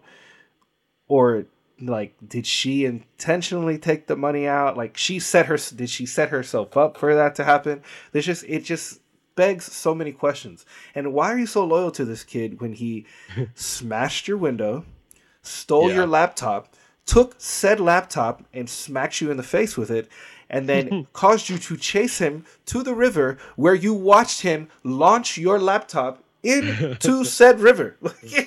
And then go he shouldn't be expelled. He's he's he's he's a good boy. He has good he has good meaning. It is his almost like she was blaming her his mother like really like focusing on the fact that it was his mom and that like she's using him as a scapegoat for this thing I mean, you get that weird scene where she's just standing in the rain riding her bike. Like, like, don't you know your kid is like in school and he's not supposed to be there? Like, do you not care if your kid's gonna get arrested? And like, so is it? Is the film trying to explore like the dynamic of what parents are willing to do to their kids? Like, even though this teacher has her best intentions in heart, like there are a lot of themes that are really interesting. I just some of the execution just was off-putting. Not even not even necessarily off-putting, just like like I wanted more. I just wanted more, and then maybe that's the stylistic choice of German films because I um we haven't reviewed very many German films. N- no, I don't believe so. Um, I I will agree with you in the sense like it did explore a lot of themes, but didn't really give us resolutions to any one of them. Yeah, And I, I feel like it was maybe meant to be vague, like because we were kind of roped into this. Uh, we were roped into like, well, who like the who done it yeah, but we don't know who or what was stolen. We just know that stealing is a problem at this school. and then that's that's the basis we have to go off of and then when i i guess there was a suspicion somewhere that some somebody was stealing something from the teachers lounge so she decided to film it but then that's also frowned upon for filming without i guess Which I understand. I mean, it's in Which- that I totally understand. It's an invasion of privacy. You're secretly Yes. recording an area where it's meant to be a break area. So people, you know, people are meant to. That's a place where they can be themselves, have their guard down, not necessarily worried about like being on or being recorded. But I mean, I understand her wanting to try to, I guess, be Batman and solve the mystery, like you know, setting up recordings and like planting money in her in her jacket. But that's but what are the odds that the one time you do that, somebody happens to steal the money out of your wallet? Right. And so then yes, it turns into the person who's wearing the blouse. And but then then you come to, and which I don't know if this was the point or not, right? And this is where the conversation had is like this woman was so dead set that she didn't do it. And the teacher I guess what would you call like she was part of the faculty. It was almost like she was she was like in the a- front in administration. Yeah. yeah, there you go, an administrative. And so like she the teacher confronted the administrator and was like, "Hey, I I I, I think like I basically I'm accusing you of stealing. If you just admit to it, then we can let this whole thing blow over." Like that's basically all she wanted is be like, "Hey, just you have to answer like, "Hey, did you did you steal money out of my wallet? It's okay you if you did. You just have to admit it to me." And like that's not cool.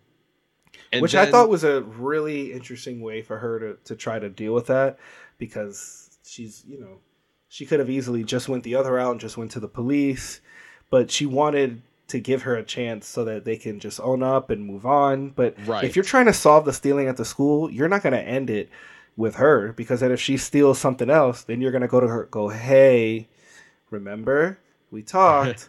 remember the video? Stop But stealing. never- Be nice. She never she, she never even brought up the video in the beginning. Yeah, it wasn't until she was the vi- forced to.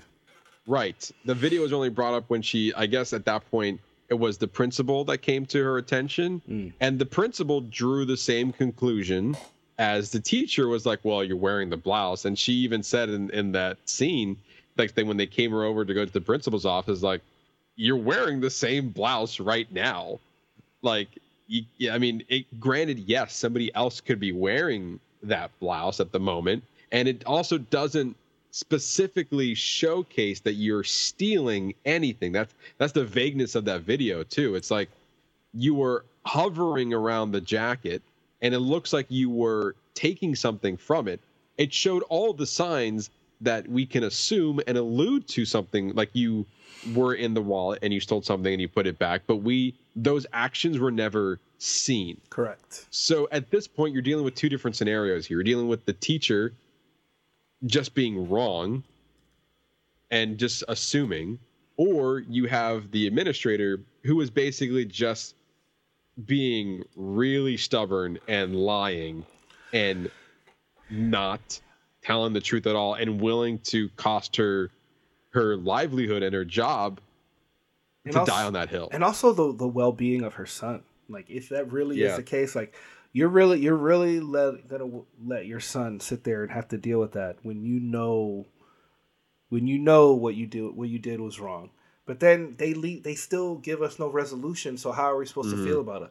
They also have this piece with the newspaper and about Yes. the slanderous article they wrote and how the school just shuts it down. So like is that a take on freedom of press, on misuse of power, like the fact that she even sat down and just I think what was appalling to me was like just the fact that these kids are having a conversation with an adult about an open investigation that's happening at the school. And nobody's like this is probably not something that we should be talking about. Why don't we talk about like certain things i want to go in the school? And yeah it's freedom of press. These are things that these the kids want to know. But this is an open investigation. And like you guys are adults. Why are you engaging with children? Like what did you think what did you think was going to happen? And then they shut it down like I almost wish that if they were gonna put that, if they put that in there, that at the end, like as part of like maybe an alternative entity to give us even a mild resolution, give us a maybe flash a school school newspaper article or have the characters be releasing the latest article that talks about either what happened with Oscar, what happened with Mrs. Kuhn, or even Mrs. Kuhn. If she comes back, she can pick up the news, she can pick up the article, and like so at least we can just reconnect that piece because regardless of what they're talking about of whatever issue it is i think it is important to have the freedom of press the freedom to be able to put that information out there to get those conversations out there.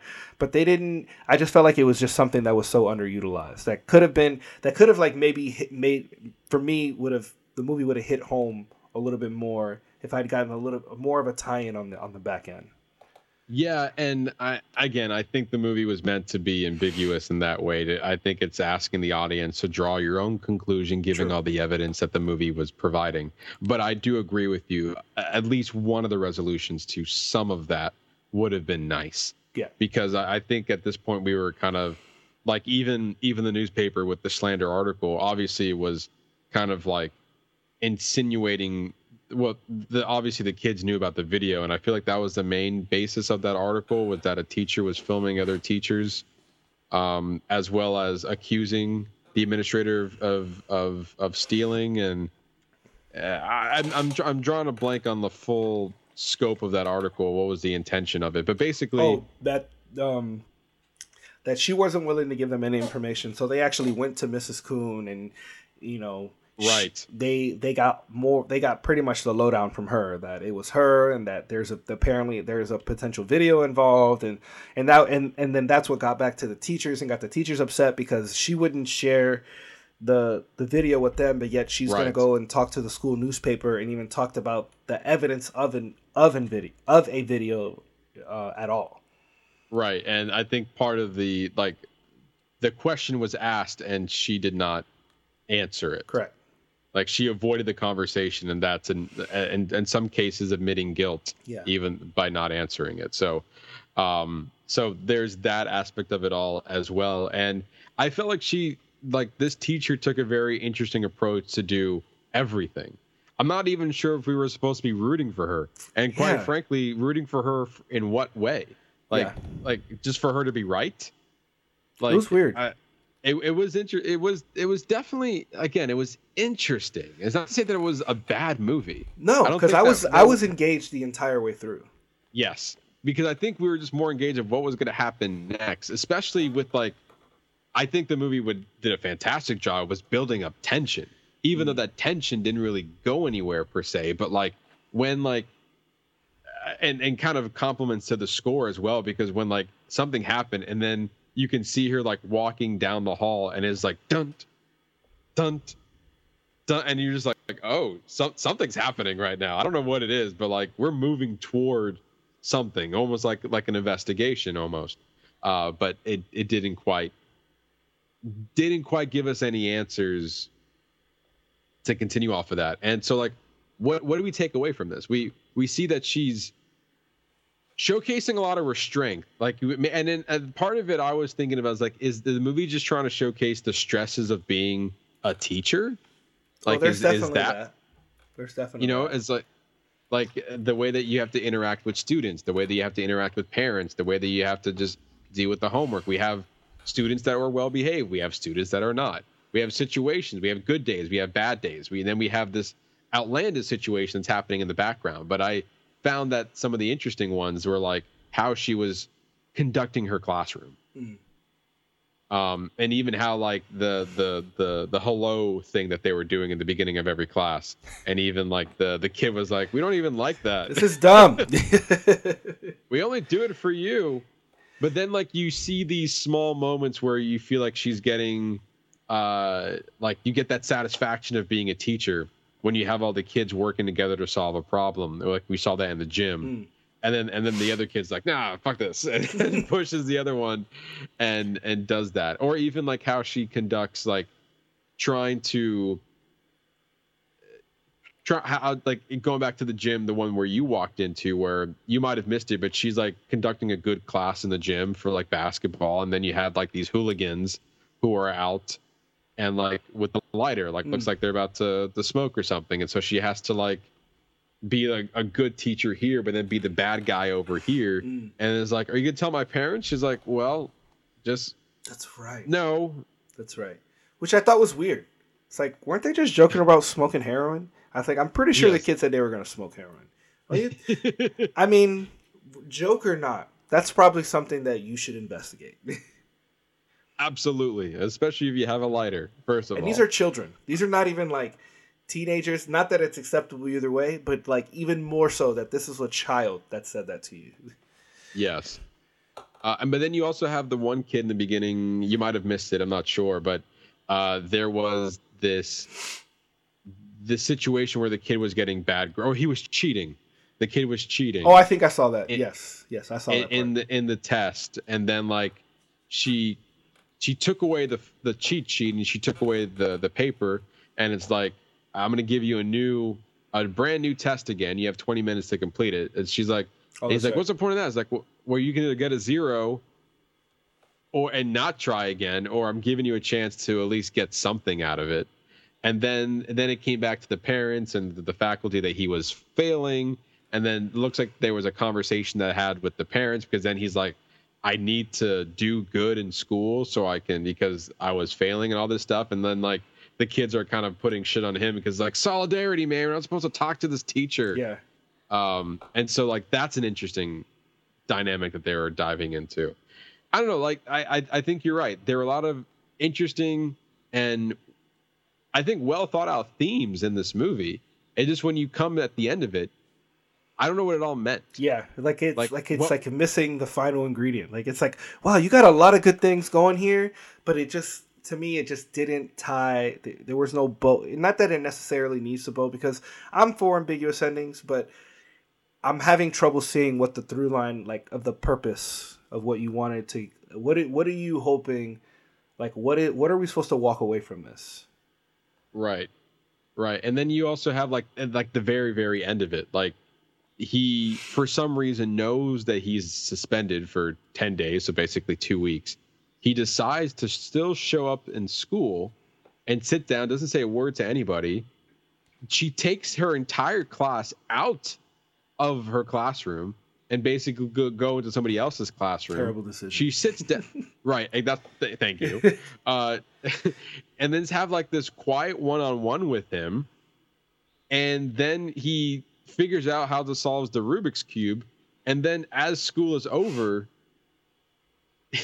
the police is like he re- the kid refuses to leave the chair, so the the the police picks up the chair and escorts him out of the building as he's sitting in it, and that's how the movie ends. Mm. I don't know how to take that ending. My- like, what is my only, what does that mean? My only my only takeaway from that is is that yes, he's intelligent because they they show that with him solving the Rubik's cube. Like the, he has he has some he has there is a lot of intelligence in there, but at the same time, people are going to be who they're going to be, especially if they're influenced by their parents.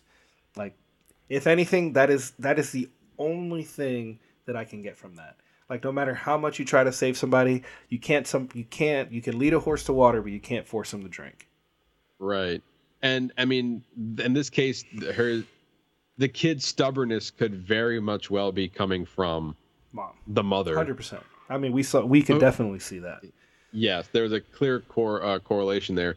I don't know if you saw a. Uh, uh, I don't know. You might have missed this part. There was a, a situation uh, toward the beginning of the movie where you had faculty coming into her classroom telling students to, uh, like, get away from their desk as they basically search through their things, and they singled out one student. I didn't see that Um, part, but it was it the kid who sits in the back of the classroom because I think they Yes. reference it. They reference that that situation later on in the movie. So Yeah, and, and basically what happened there was that they the faculty were it was shortly after like one of the kids kind of picked out a name of potential stealing and then they go into her classroom and then they kind of tell the kids to everyone stand up and then they go through the kids in each individual things and then they find basically a larger amount of money in one kid's backpack than the other and then they bring in the parents and we miss that interaction with the principal and the teacher and somebody else saying why does why does your son have a large amount of money in his bag? And basically is like, well, we gave it to him for these reasons, and they basically falsely accused him for stealing, um, which was the end result of that, which created some tension between the teachers and the students of being like, now people now as far as the kids concerned, now all my peers think that I'm cheating, like I'm stealing, when when you wrongly accuse me for something when I should have had that money in the first place, and so like that was kind of like part of the spark that led to all of this stuff. But then I feel like in some ways it's like I'm not sure if this is the movie's intention either, but it's like is the are we really just talking about stealing here? Like is that that's the big thing in this movie is like stealing when we haven't really seen anyone do that. We're just accusing people of doing that.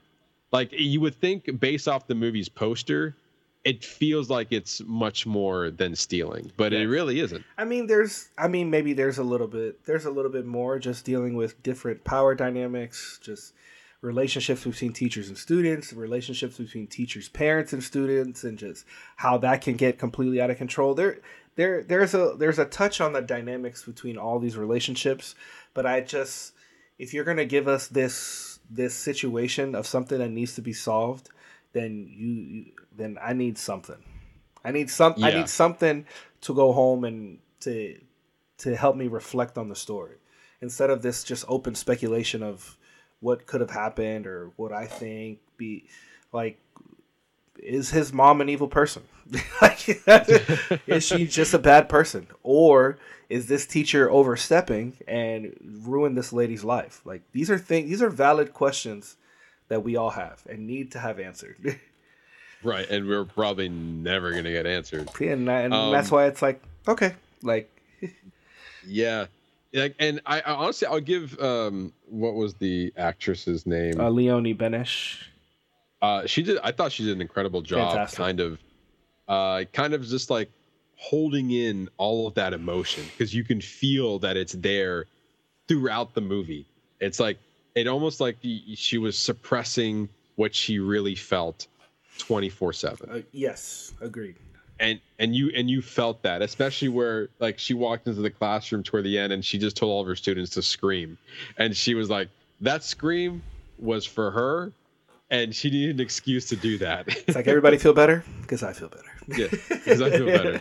Especially like her being like reamed at the parent teacher conference. Oh, that was rough. it's like all of those those parents were basically like against her and it's like my god it's like they like she is like it's crazy to even think about it this way as well where it's like everyone thinks that you are just the absolute worst and you're the villain when all you're trying to do is teach these kids math.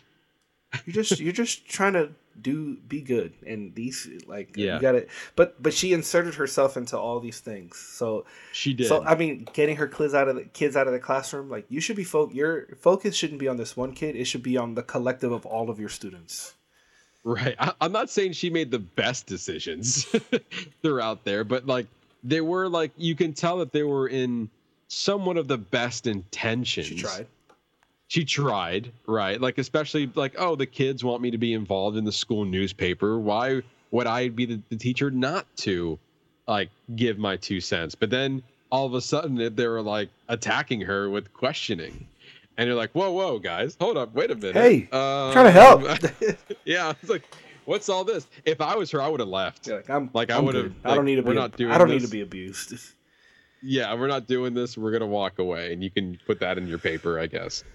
Um, but with that, and, and kind of also going into like, do you see where the nomination is? Not not comparing it to the other ones, but like, do you see the nom there? I can see the potential for the nom. The problem for me is that, like, when you compare the writing of this and then the compare it, writing of like Anatomy of a Fall, it's like, how can you even, like, incomparable? Like, Anatomy of Falls is, is just like the writing is just so on top notch. Whereas this, like, it's just miss. It's good. There's a lot there, but it's just missing something to to tie it together and bring it home. And that's and to me, that's kind of where it faltered. So I'm gonna sit at a three and a half.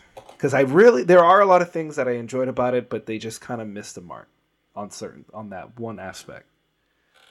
Okay, I can meet you. I can meet you there with three and a half as well. Um, and I do feel like often we kind of agree on the rating system, but it's not just that. It's like we we share similar tastes when it comes to movies. Yeah. So it's just if you've listened to us long enough, you will see that. Um, and every now and then we'll have like not often, but like I feel like every now and then we'll have like drastic opinions on it. But in this case, yeah, I kind of agree with you with the 3.5 of like I think there are a lot of great elements there, a lot of good themes, a lot something that you can hang on to, be like, this is what got me to the next scene. This is what kept me engaged. But I think the ending is where we're like, ah, like where's where's the thing that kind of take me home? Where's the th- like you were saying, uh, where's the thing that kind of just like makes me like like the light bulb just went in your head at that point. Like that's the moment you're waiting for. Exactly. In some ways, you're kind of waiting for the twist you're waiting for like what was the what was the big reveal like even showcasing more of the videos like it was actually somebody else with the banana blouse or the stars whatever they were. And then it just ended. and you're like and then it, I was like, oh, that's the end. All right, all right time to go. yeah yeah they said it was a short movie and sure as shit sure there it was, was. Sure it was. sure sure was um but yeah i i think it's an interesting selection it and with it's it's hard because i i want to i want to compare it i know we're saving it but like like within the other it's an interesting selection compared to the other ones that we reviewed so far that being the society of society of the snow and uh, uh and the zone of interest. And uh yeah so at least we got three on we got three in there we can talk about in a future episode of like how it compares between the, the three movies but the, these these three movies are definitely different films. Hundred percent. one is not like the other here so i find an in- interesting selection that is entering into the oscar race for sure. Um, also worth noting and this is something completely different but also related to the foreign film uh, category or the international category is that uh, france again we talk, talk about anatomy of a fall was nominated for best picture. Uh, france decided to select a different film to and it was the the taste of things i believe. That movie is now hitting theaters this coming weekend. Um, but that was the france's official selection to be entered into the international race for for the feature film. And that was probably their biggest mistake ever. Yeah. Because anatomy of the fall was the one that was getting the most attention uh, they felt like the taste of things was the one that was going to do it and they made a bad move on that because if anatomy of a fall was in the conversation for best international film i think we would have an interesting conversation Hands, on our hands hands down. Like we would have just dominated. yeah but in this case it's in the best picture race um, and that's kind of where it's sitting not in the best international film race and so we have three interesting films we have our eyes on hopefully we can get at least one more yeah, that'd be nice. we I, I sometimes more often than not we will have we don't always get every international film but we get at least three to four so now we have the three let's see if we can get the Get four that one more. just a one more One more. Uh, but there you go that's our spoiler review on the teachers lounge Te- lounge that's not a word the lou- lounge uh not a word. Uh, let's start over. Uh, that is our spoiler review of the Teachers Lounge, uh, kind of continuing our conversations of uh, the road to the Oscars. And that is a show we have for you guys this week. Ernesto, tell lovely this is what they can look forward to next week. Next week we are going to go back. We are going to give Sony Marvel another chance. Mm. I feel mm. like every movie we come they come out with, we're like, all right, you know, like Morbius, I was kind of excited for, and obviously until I watched the movie, and I'm feeling the exact same way. Like early on, I was like, maybe, just maybe, and like the more times that I've been forced to watch the trailer in the movie theater, um, I'm like, I just don't know, but we're gonna give it a shot. So next week we are gonna be reviewing Madame Web and David. It will be coming back for next week's episode, so it's gonna be a lot of fun. Yeah, also our first guest of 2024. Always welcome to have David back onto the show. Absolutely. Uh, Uh, you, you know what? My expectations are really low to the ground, Ernesto. I have it's no like I'm digging a. I'm I'm digging a hole in the ground to put where my expectations are, and then covering that hole back up. uh, because I don't know about Madame Web. The trailers are not selling it for me. I'm not gonna. I'm not gonna turn away a superhero movie. I'm gonna give it a shot. But what I've seen so far, it's not Not great. it's not promising. But as we've said in the past before, I'm ready to be proven wrong. Yep. Prove me wrong, Sony Marvel, because I want to enjoy every movie I spend my hard-earned dollars on. Yes. Or at, at, and or at least not maybe not dollars because we have the unlimited and and A-list stuff. Yeah, but we pay for that shit.